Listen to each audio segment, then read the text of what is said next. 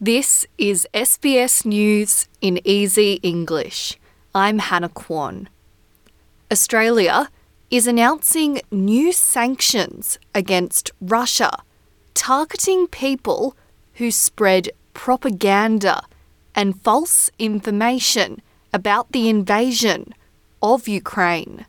Ten people in Russia will be sanctioned for encouraging violence towards Ukraine and driving false claims that mass murder is taking place against ethnic Russians in eastern Ukraine.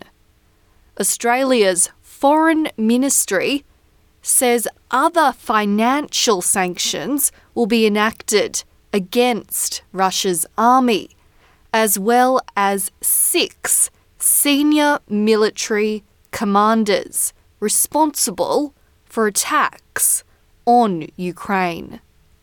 The bodies of a man and a woman have been found in floodwaters in Sydney's west.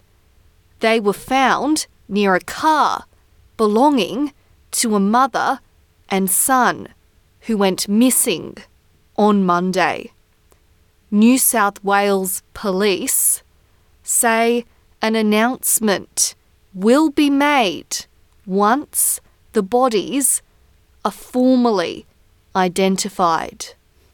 Dean Narramore from the Bureau of Meteorology says there will be more intense flooding over the next two days. Severe weather warning is current for heavy rainfall and damaging winds extending from the Hunter Coast all the way down to the Victorian border, including the Sydney, Sydney metropolitan area, the Illawarra, and the South Coast, and extending inland to the ranges as well. Then what we're going to see is the winds really start to pick up as we move into tonight and early tomorrow morning. Queensland Premier Annastacia Palaszczuk says a military figure will help with the state's flood cleanup and recovery.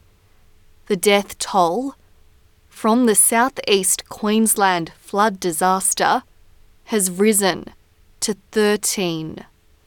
The body of a man believed to be in his 30s was found in a car in floodwaters in the Condamine River on Monday afternoon. Another man is still missing in the Brisbane River after being seen heading into the waterway in the city's west. Ms. Palaszczuk says it will take a lot to rebuild. Today, I'm very pleased uh, to announce that Major General uh, Jake Ellwood will be uh, Queensland's Flood Recovery Coordinator. Uh, now, Jake is no stranger to Queensland, um, having served at some of the highest ranks um, in Queensland and federally. And uh, he had no hesitation when we asked him to do this job. Shane Warne's body is being prepared for a flight from Thailand to Australia after Thai authorities confirmed his death was not suspicious. Autopsy results showed the 52 year old had died from a suspected heart attack, confirming the death was due to natural causes with no signs of foul play. His body is expected to leave Thailand today. And today is International Women's Day. Female leaders from Australia's manufacturing industry are calling on more women to join the trade. Group Strategy and Communications Manager at Industrial Machine Manufacturer ANCA,